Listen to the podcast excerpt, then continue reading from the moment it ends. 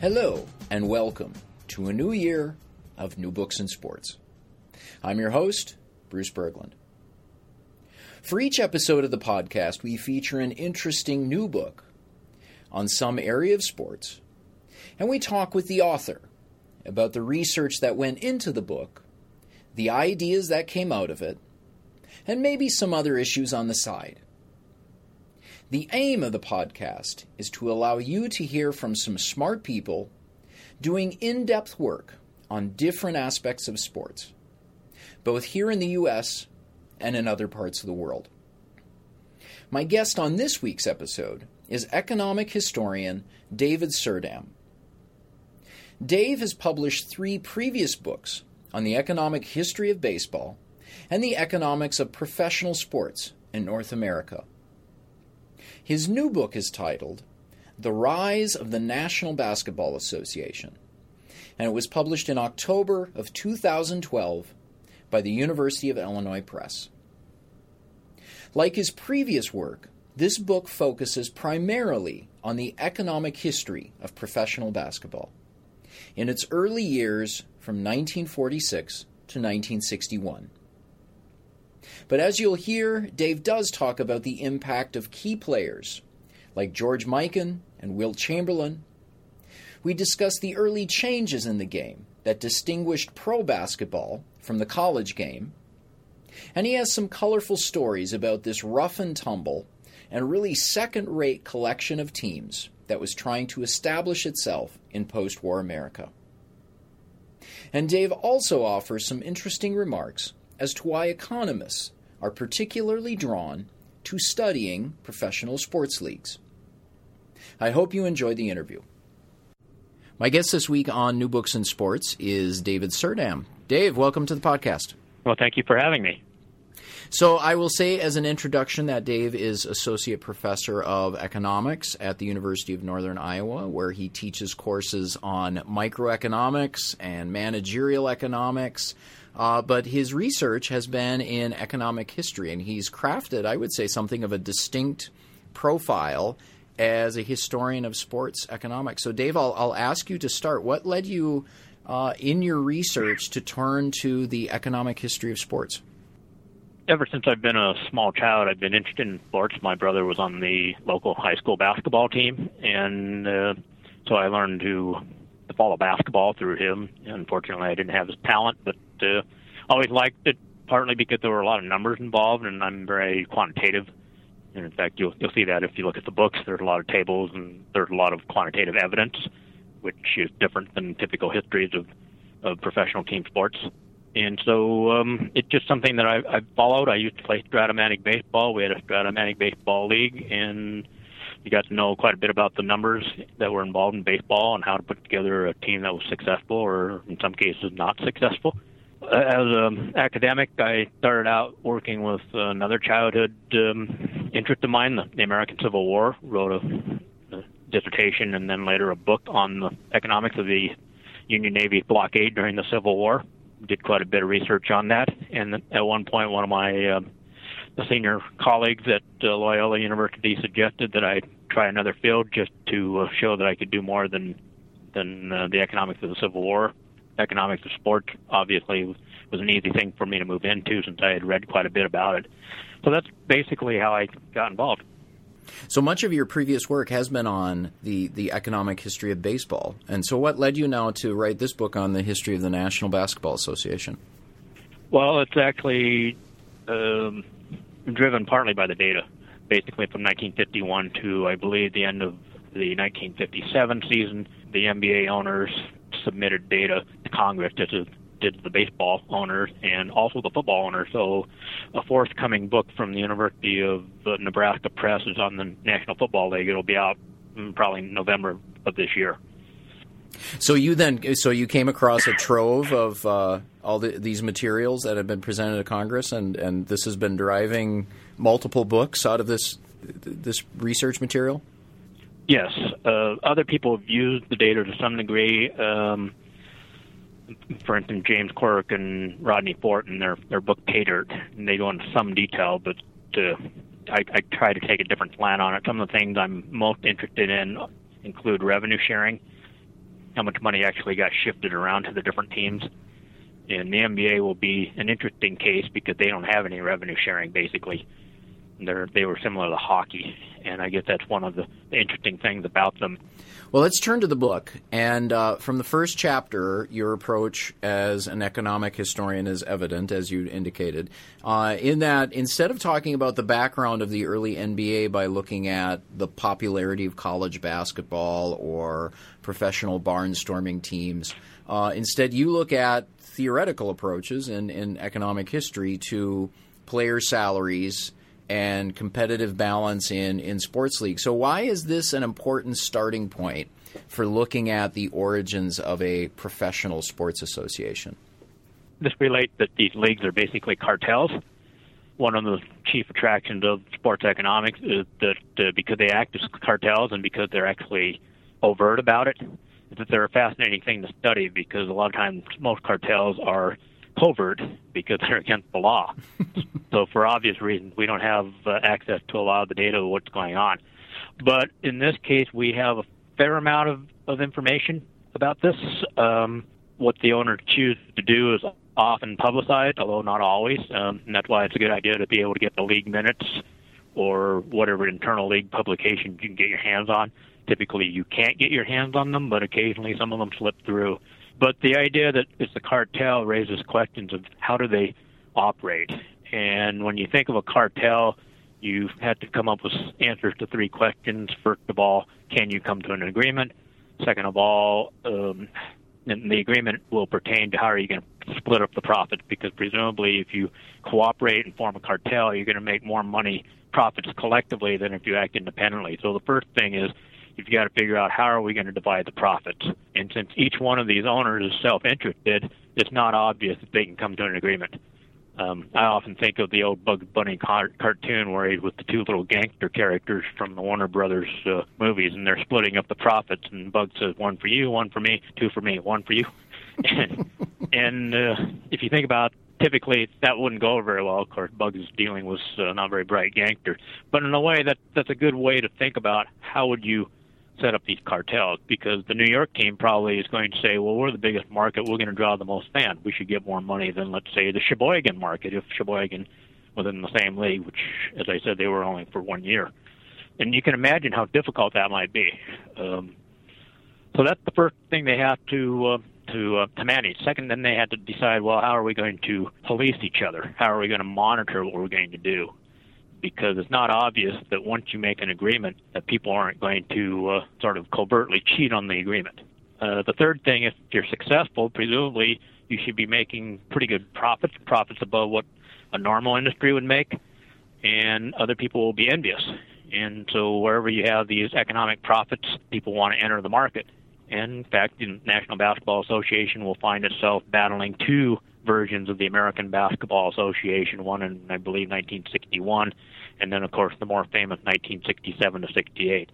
So the sports cartels are just fascinating for economists because we do get to see how a cartel might operate. How are they going to divide up the territories? How are they going to maintain, let's say, discipline to make sure people aren't cheating so the cartel doesn't fall apart? And how are they going to resist anybody that wants to come in?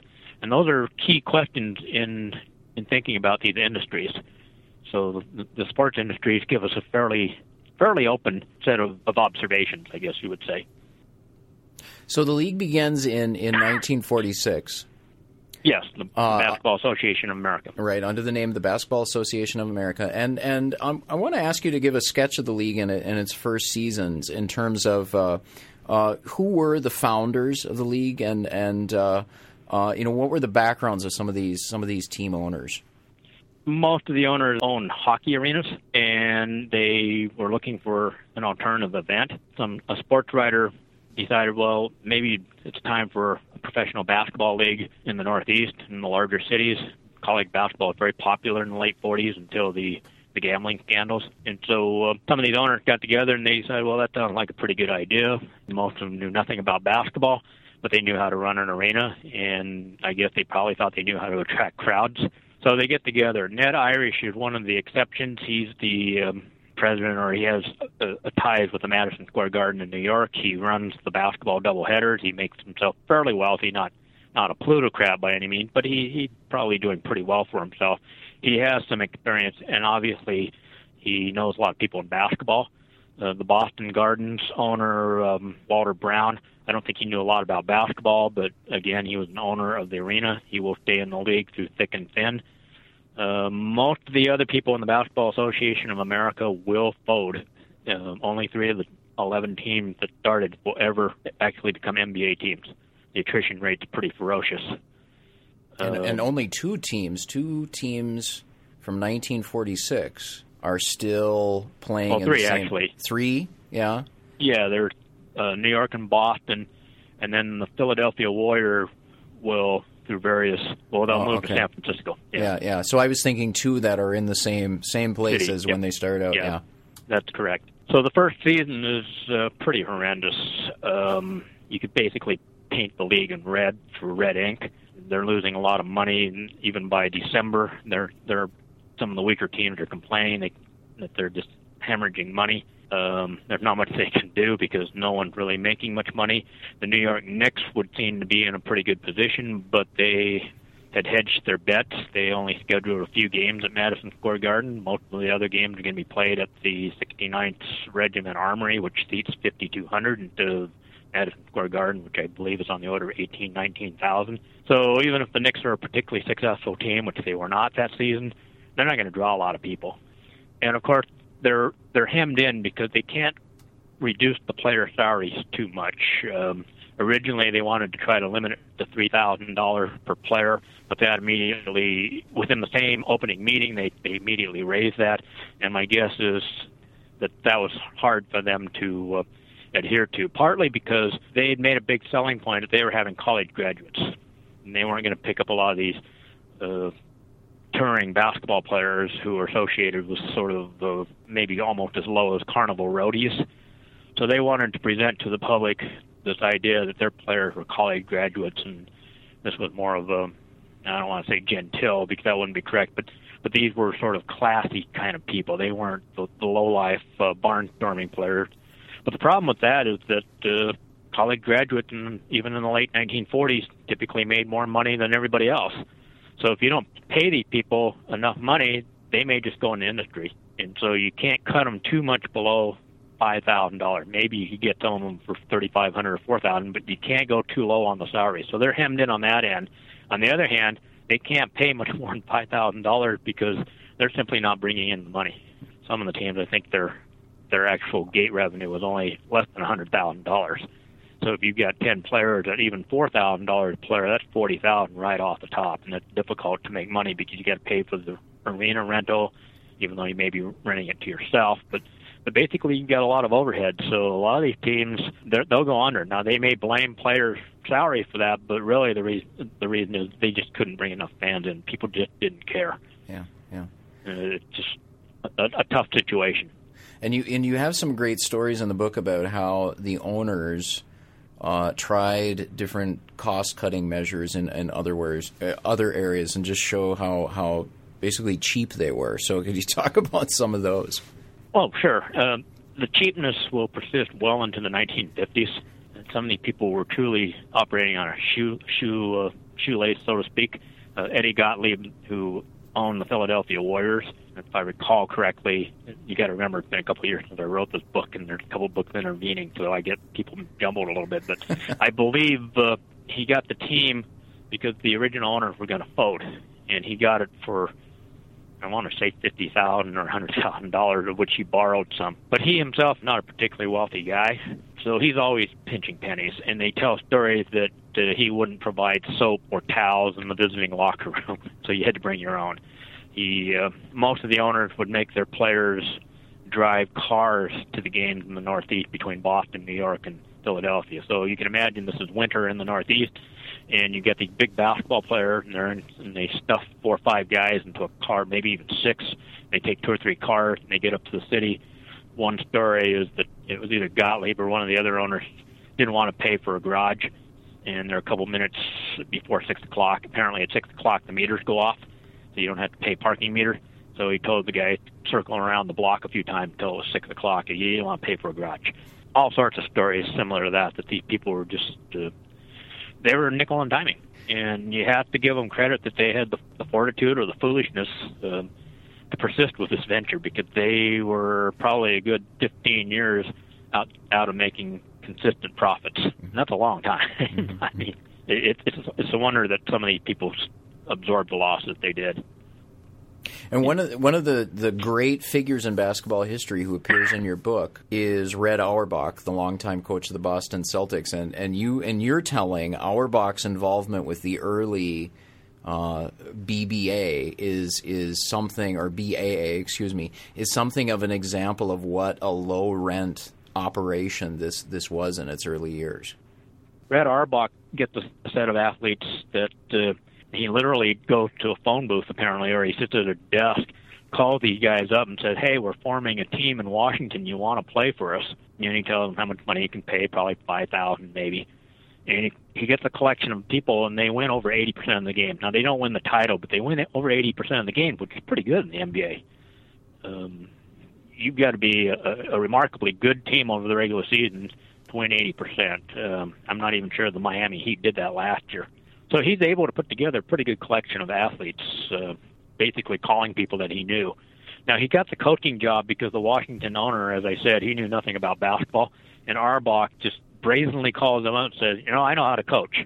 And apparently he had very limited coaching experience, but Red Auerbach was a man of tremendous self uh, self confidence. He talked himself into becoming the coach, and apparently he also has discretion over the player salaries or, the player acquisition. So he built this team up, get out of scratch uh, pretty remarkable to think that you get all these free agents. Now, the National Basketball Association uh, League, of course, did have players in the contract, so he wasn't able to poach many of their players, nor do I think he necessarily tried. The level of player competition for the players between the NBL, NBL and the BA, and now you got me confused. BAA was not was not quite as uh, intense as it would would be in football when they had the AAFC and the NFL. I think the owner realized there just wasn't enough money to throw large sums at, at these people coming out of college. The other disadvantage, of course, for the BAA was by the time they got organized, uh, the Chicago National Basketball League in Chicago was the only big city team in that league. They had already signed up George Mikan from nearby DePaul and that was a, a, coup because George Mikan was basically Mr. Basketball for that time period. And in fact, uh, George Mikan's a fascinating character. I don't know if he was one of the questions you were going to refer to. Well, yeah, I was going to ask about uh, uh, ask about that with the National Basketball League, which was this this uh, competitor league in the early going. And uh, of course, those who know early NBA history know that George Mikan ends up in, in the National Basketball Association. So, uh, so how was it that that Mikan ended up in, in the early NBA, and what really brought the, the demise of this this other other league, the National Basketball League? People who maybe don't know a lot about early basketball. George Mikan was roughly six foot ten. He wore these, uh, I believe they were black plastic frame glasses or something, but he literally reminded me of uh, George Reeves that played uh, Superman in the TV version. And I don't know if you're old enough to yeah, remember Yeah, I know. That. Back in the 1950s, yeah, yeah. And So he looked like Clark Kent. Now, whether you want to call him Superman or not, I'll, I'll leave to your individual preference. He certainly wasn't meek and mild on the court. Uh, the stories were that he could certainly hold his own because you can imagine as the leading scorer and the biggest star, people were throwing elbows, they're tripping him, they're grabbing him. Uh, it was a pretty rough game, and we'll get back to that point later. But he um, basically every season except for the season he got hurt, and maybe one other season, every season that he played, his team won the championship, whether in the National Basketball League or in the National Basketball Association once he ends up in that league, which is a remarkable record. Um, I think the only other players that kind of come to mind similar to that would be maybe Bill Russell and possibly Joe DiMaggio. Uh, he, he's the difference maker. He's the guy that dominates the league. So he signed with Chicago because he wants to live in Chicago. He's pursuing a law degree, which is something else that's fascinating about many of these players. They uh, will parlay their undergraduate college degrees with professional training. So some of them become doctors, such as Ernie Vandeweghe, the father of Kiki Vandeweghe. Others are, um, are rocket science, so to speak. They're working in the aerospace as engineers. But these people were pretty educated in that sense. So Mikan plays for the Chicago Basketball Association about a month into the season, he files a lawsuit against his owner because apparently the owner is not paying him the bonus that he promised him. Um, and I guess George gets to try out his uh, burgeoning legal talent. So the team sues him, and so they work through this lawsuit. And eventually, he comes back after about a month and lead the team to the title. His owner apparently decided that he was too big for the National Basketball League, so he wanted to form a new league with himself as president, and so uh, that league goes bust almost immediately. And Mikan is, you would think, would be a free agent, which presumably should have meant that he could make even more money because he's obviously the best player in in the world. Instead, the National Basketball League claimed, nah, he's still under contract, so they assigned him to Minneapolis, and that's how Minneapolis got George Mikan. It's uh, his other team folded, and they assigned him to Minneapolis because Minneapolis was the transplanted Detroit team that went four and forty the previous season. And that's a pretty bad record by anybody's reckoning. And so that's how Mikan ends up at uh, Minneapolis. Uh, it's kind of a screwball story. Basketball Association of American owners begin to realize, well, we've got to get people such as George Mikan in our league because he's the drawing card. So they offer some of the stronger teams in the National Basketball League to come over and eventually the whole league comes over pretty much, and you've got 17 teams in this National Basketball Association for one season. Again, these include Sheboygan, Rochester, Waterloo. It, it's just a mess. And by uh, season's end, uh, well, actually, they all make it through the season, which is a miracle. But six of the teams immediately fold, and then over the next three years, one team per season will fold until they get down to eight teams of the eight teams, five of them are from the National Basketball League. So the National Basketball League teams, in some sense, proved more durable than the Basketball Association, even though the Basketball Association was in the bigger cities. But that's how Mikan ended up in Minneapolis. A, a bizarre story of an uppity owner and some sort of just grab bag will send him to the worst team in the league. He will, I believe, approach twenty-five thousand dollars a year in salary, and even if you adjust it for days earning, it's probably less than the minimum in the Major League Baseball. But there just simply wasn't enough money to pay him more. There weren't enough fans. I tell my students that if you want to make a lot of money in our society, you got to be talented, productive, but you got to be talented and productive in something that people are willing to pay for. 1950s, people aren't willing to pay much for, for professional basketball. You put Michael Jordan, you put LeBron James back in 1950, he dominates the league, he makes 25,000. Too bad for him. So uh, times have changed. It's yeah, something that something that you said in that regard, or something that uh, that comes out in the book, is uh, part of the problem was. So this is the immediate post-war period. There's there's a, a sense of uh, you know an emerging prosperity. People are back from the war. They have time for for entertainment, and so there's this move to provide different forms of entertainment. But something that you do bring up, especially in in the bigger cities in the Midwest and the Northeast, is that there was too much entertainment. There were, that there were too many options. Is is this the case for of what was hurting the NBA in its early years? Well, they they were certainly up against stiff competition in New York. As I I think I said on the opening day of the first season BAA, the Knicks were up against I, I believe it was Laurence Olivier live on stage. Now, I don't know how many people remember Laurence Olivier, but I suppose you could argue that in some sense he's the Michael Jordan of live theater back in the 1940s there's obviously a lot of other professional sports teams, and people are used to seeing the very best. Uh, they're used to seeing the Yankees. They're used to seeing the football giants, who are almost perennially a, a good team in the National Football League. So you can imagine what their response might have been to uh, this new New York Knicks team. And as I point out in the book, I believe the advertisement was that they they featured some guy named Sonny Hertzberg. now I don't know about you, but I, I doubt there's very many people alive who would know who Sonny was. Hertz, I can't even remember his name. I think it's Hertzberg. He's not a household name, is he? And they talked about, well, he, I, I believe he was some sort of leading scorer for Rhode Island. Again, now back then Rhode Island might have been a pretty decent team, but uh, by our reckoning, what's Rhode Island? You can imagine what the New Yorkers would think. Well, who's this guy? Now, there was a corresponding advantage presumably the New Yorkers were more savvy about college players than everybody else because they did have these double headers. So maybe there's a countervailing force on that. But again, you don't have George Mikan.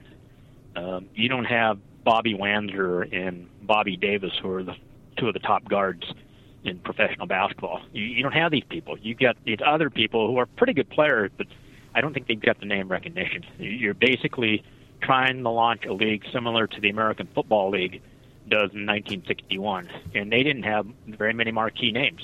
The American Basketball Association in 1967. They didn't get very many marquee names until they started signing Rick Barry and Billy Cunningham. So that's that's really the challenge. So in this case, it's reversed. This time it's the big cities who don't have the players and have to establish credibility. And to tell you how bad the credibility was, basically, as Red Auerbach recounted, there were people who thought that Holy Cross, which at the time was a basketball power, could beat the Boston Celtics. They people just didn't think that the professional players were very high quality, and that's something they've got to establish. Mm-hmm. Uh, the other thing that uh, a blessing and a curse is the Harlem Globetrotters. Now we think of the Harlem Globetrotters as entertainment, and if you think about it, they're probably pretty good athletes because you have to have a lot of skill to do what they do. But we don't think of them necessarily as serious basketball. But back in the late 40s, the Harlem Globetrotters had won, I believe, at least one world championship where all the amateur player teams and even some of the professional teams would participate in a tournament. They were a very good team. There was no reason for any of these owners to think that black players couldn't cut it in the National Basketball or whatever basketball league they were looking at. And we'll come back to that, I presume, later on. Well, I'll, I'll bring that up right uh, right now to ask about okay. integration because, uh, uh, of course, African American players have been central to the history of the NBA. But in its first years, correct me if I'm wrong, the league was all white. It's all white until I believe 1951. Yeah, yeah. So I could what, be off by a year. So what then brought brought integration of professional basketball after after uh, the first seasons where it was not integrated? My guess is that it was partly fear of Abe Saperstein and the Harlem Globetrotters. Uh, the Globetrotters would play many of the teams BA once or twice a season, and those would be the rare times the team would sell out or even come close to selling out their arena. The Globetrotters may well have been the key to survival for some of these teams. So he got a corner on the African American players, and it's not obvious that the owners really wanted to, to challenge him on that. That may be one explanation. I suppose you could fall back on the explanation the owners were racist, although really I don't see that they've got quite the same attitude as the baseball owners and some of the football owners. I, I don't see the explicit comment made in the press, and maybe it's because they're not getting much press to begin with. But I don't see the comment that you get was from George Preston Marshall in the NFL, from Tom Yawkey, who, although may not directly refer to it, the Boston Red Sox have certainly had their problems with African American players, as I believe I think it's Howard Bryant describes in his book. So you don't have this this level. And as I said, because there had been a lot of integrated competition between blacks and whites in basketball, these players and and the owners, all the observers knew the black players could play. Uh, I don't think there was anybody who didn't think they could play. So you don't see the argument that they can't. They're not good enough. You don't see that argument, and that's different from the other two sports. Uh, the National Basketball League integrates right after the war. They have uh, there was a fist fight between a black player and a white player. Both players said it had nothing to do about race, and I'm I'm perfectly willing to accept that because frankly, these games were noted for a lot of fights. The old joke: I went to a hockey game, or well, no, I, I'm sorry, I went to a fight and a hockey game broke out. You could just easily use that joke to basketball. I went to a basketball game and a fight broke out because apparently these were uh, pretty rough and tumble games. So the National Basketball League decided not to have any black players for a year but as they're struggling to uh, help finish out one of the seasons, they invite Pop Gates and his all-black team to be one of the teams in the league. And so um, Gates, in some sense, may actually be the first African American coach of a, of a major professional basketball league team, but he didn't get the credit for that. They compete. Uh, they're not particularly successful for various reasons. Once the winnowing starts from the 17 team down to the 11 team, the very next season, I believe, is when they begin to start uh, signing up African American players. Now, some of these players will will grouse if you look at what some of their experiences in some of the um, oral histories. Some of them will complain that they thought there was a quota. There may well have been. They thought that they were the coaches were encouraged not to let them be the the big scorers, and they often ended up guarding each other and oftentimes a team would have two so they could room together. They they hadn't gotten to the point where they thought it was okay to room a black and a white, which by our mores seemed kind of bizarre. But but you got to remember this is the 1940s. Um, people think differently, and so um, it, it's a slow but fairly steady start. By about I believe 1955, all the teams are integrated, and the teams that don't integrate, I don't think it's necessarily because they were it was racially motivated. I think they just hadn't found the players they wanted to integrate. So they actually complete their integration process ahead of Major League Baseball, and head of the National Football League. So, uh, in that sense, I, I guess they're to be credited. But uh, it, it's an interesting process. But as I said, I think it's it's helped along by the fact that many of the players had played in, in either on integrated teams in college or again black players in college, whether teammates or opponents. So I, I don't think it was a big deal to them. Now the flip side of that is when they go on the road, of course the black players have to uh, endure a lot of indignities. Uh, they're not allowed to stay in the same restaurants. Uh, people in the crowd might have taunted them, and various other uh, other situations such as that. Dave, something that you discuss in the book is that uh, uh, from from the start, the league and its teams tried to market its stars. So, can you talk about how, as as the league gained stability, uh, how it was able to uh, to market these key players as it does today? Well, the key player that they're marketing is George Mikan. They might try to market some of the others, but there's the there's the famous marquee currently in front of Madison Square Garden tonight, Mikan versus the New York Knicks and uh, that game actually did not sell out. um, in fact, it, it's the Minneapolis Lakers are sort of a puzzle. Some some years they sell out all the games at the Garden, and other years they maybe only attract 11 or 12,000 out of the 18. But it's clear that they're they're the marquee team because the Knicks will typically play only a few teams at the Garden, and the rest of the teams they'll play at the Armory. So the game they didn't think were going to be very popular, they shift to the Armory, and they tried to get the best team to play in the Garden pretty obvious that the Knicks and and Ned Irish makes no. Uh, he's not hiding this. He basically wants this league to be first class. That creates a tension in the league because most of the other people are just barely hanging on. Ned Irish has access to Madison Square Garden deep pockets. They can lose a couple hundred thousand dollars a year. It's not a not a serious issue. Walter Brown of the Celtics is willing to lose a couple hundred thousand dollars a year. Not an issue most of the rest of the owner, they lose fifty thousand dollars, it could be game over for them. Um, so there's a tension in this league because Irish wants to do everything first class. The interesting thing, I think, and Leonard had pointed that out in um, 24 Seconds to Shoot, his history of, of the National Basketball Association, and that in some ways this tension may have been ultimately beneficial because ultimately both elements become ingrained in the league. They do work pretty hard at making it more of a first class league. But they also realize that a lot of it's going to have to be they got to get the stars and they got to make the game attractive. Now, if you recall the movie Hoosiers, mm-hmm. um, my guess is that that's probably probably a fairly accurate depiction of what the game would have been like in the 50s, even though that's a high school game.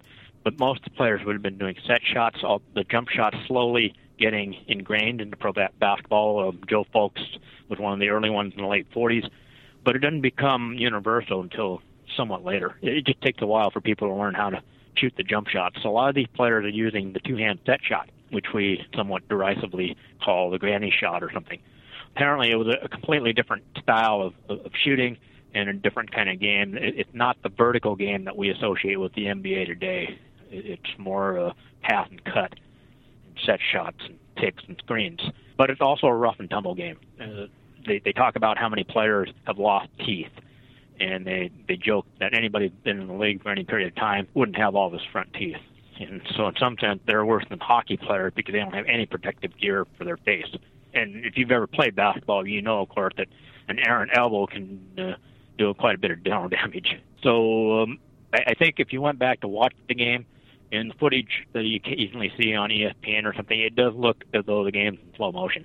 And one of the one of the arguments you make throughout the book is that a reason for uh, the success of the early NBA and really by the late 50s and into the early 60s is that the team owners were willing to experiment with the game. They put they put in place innovations that not only improved their product uh, in the immediate sense, but also made a, a lasting influence on the sport. Yes, I, I think they were compelled to do so partly because, as I mentioned, they were in competition with college basketball, and at that time, college basketball was the glamour basketball event. Uh, maybe the Globetrotters would have been right up there. But even with the gambling scandals throughout the 1950s, college basketball was pretty much the, the marquee event. Uh, the NBA decided that our game is getting to be kind of rough and tumble, or people are, are probably somewhat bigger because they're the cream of the crop and they know all the tricks. You may have probably heard a lot of fans have heard about the famous game where the, Fort Wayne Pistons, who become the Detroit Pistons, are playing the Minneapolis Lakers, and I believe the game's in Minneapolis. and the Lakers have a home court advantage like almost every team did back then. It's much more pronounced than it is today. And so the, the Pistons are um, underdogs, and they decide they're just going to stall, and the score becomes 19 to 18. And a lot of people think that's the game that triggers the 24 second clock, but it's actually three or four seasons before the 24 second clock.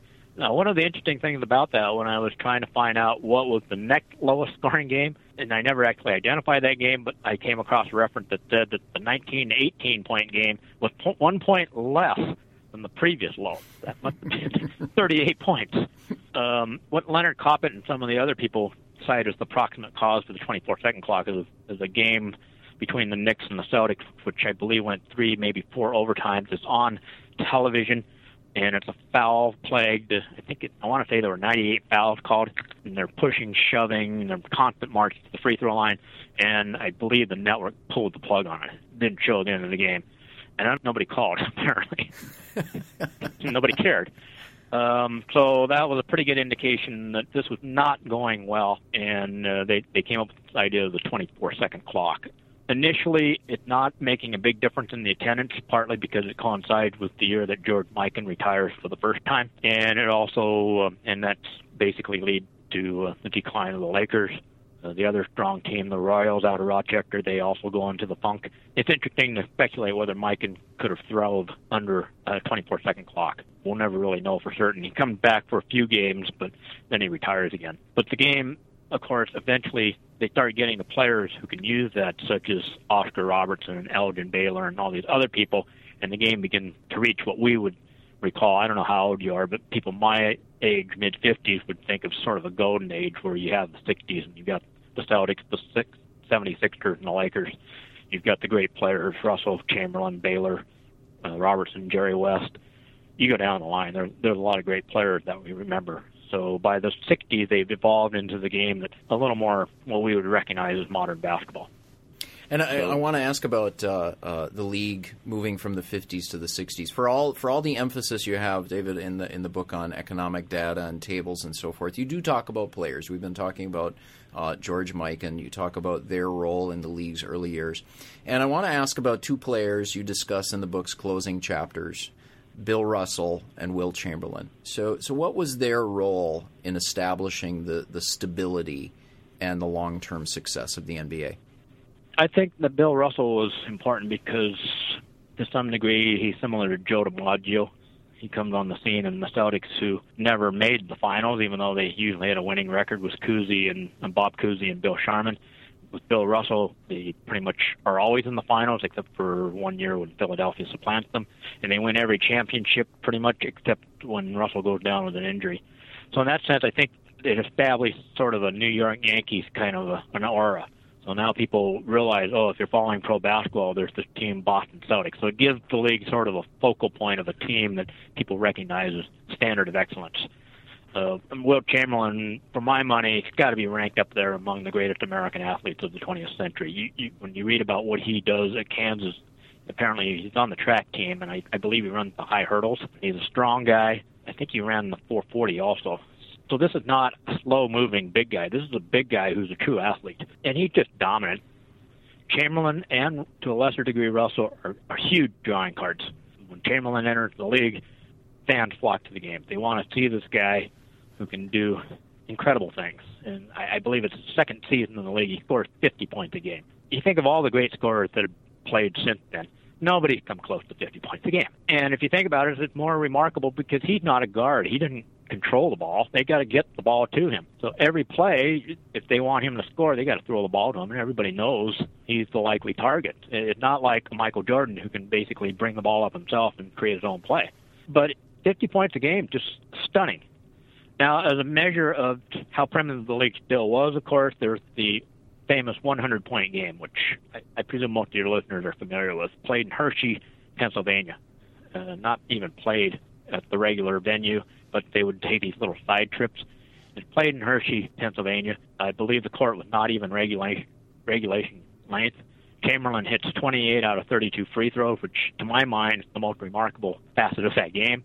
At the end, after when he's in the locker room and they're talking about the 100 points, somebody scrawls 100 on a piece of paper, and that's the famous picture of Wilt holding the paper.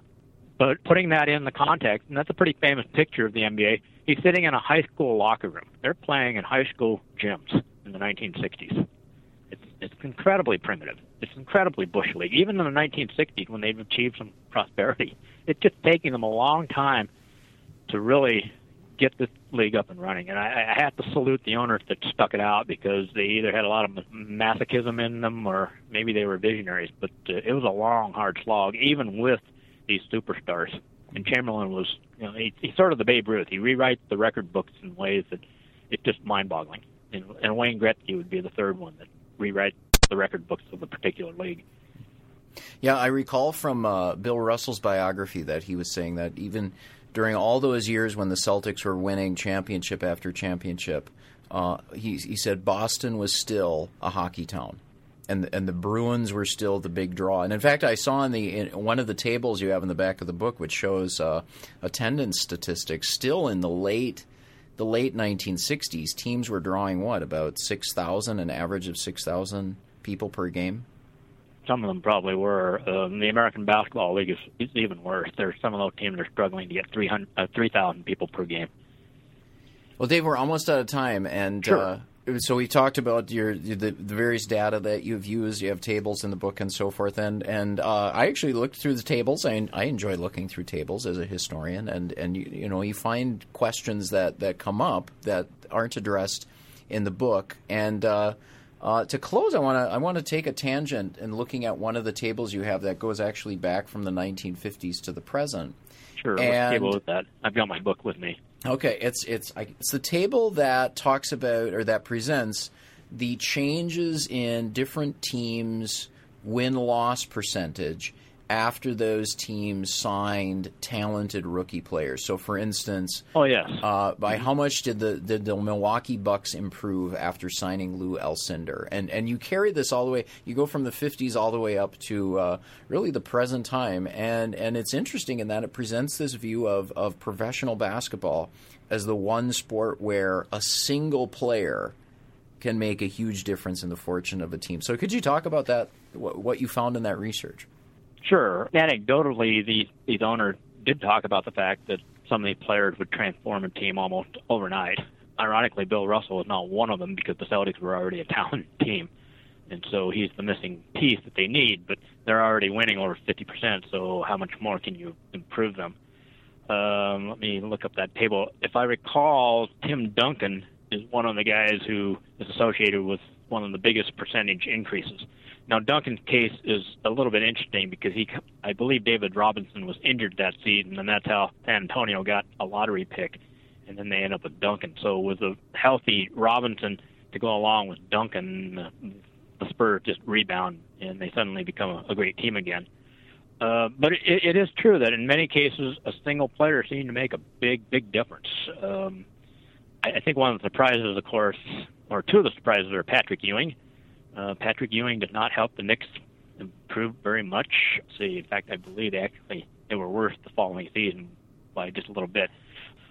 So Patrick Ewing doesn't help his team out much. I believe Michael Jordan also did not help improve. Uh, they improved somewhat with the Bulls, but not to the extent that a Larry Bird or uh, Tim Duncan do, and that's very that's fascinating to me. Looking back at the older players that you were referring to, um, Chamberlain boosted his team quite a bit. Uh, Wes Unseld is another one, and of course Lou Alcindor mm-hmm. uh, and everything. Uh, so it is true in this league. It seems that, and uh, obviously this is a very crude reckoning, but it does seem as though one player can make a difference. I suppose just on a, a, simple level, you could say, well, there's only 11, 12 players on the team, so one guy makes a bigger difference than one guy out of what is it, 49, 50 players on a football team. Although a quarterback, as we've seen, obviously can make a big difference but it just seems, seems to be true in the National Basketball Association. One one special player can really transform a, a franchise. And in the late 50s, several teams got their transformative players. The Celtics got Russell, the, the Warriors got Chamberlain, the Royals would get Oscar Robertson, the Lakers would get not just Elgin Baylor, but Jerry West, um, and down the line. And these players would uh, establish their team, in most cases, as winning teams for a decade to come. So, Dave, I'll ask you. You you have a book coming out uh, this this this year, and I, I, you told me that you're working on two other books. You're on sabbatical right now, so can you uh, give us an update? What, what other projects are you working on? Well, right now I've got a stack of note cards sitting in front of me for a book that's going to examine leisure in 20th century America, tentatively titled "The uh, Century of the Leisured Masses," a takeoff on the Thorstein Veblen, uh, "The Leisured Class."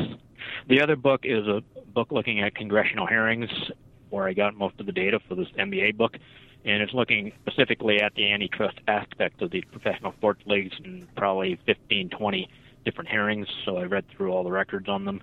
The book out in November deals with the National Football League from 1946 to 1960, pretty much similar to this book in terms of the content and the approach. All right. Well, Dave, thanks for coming on to the podcast.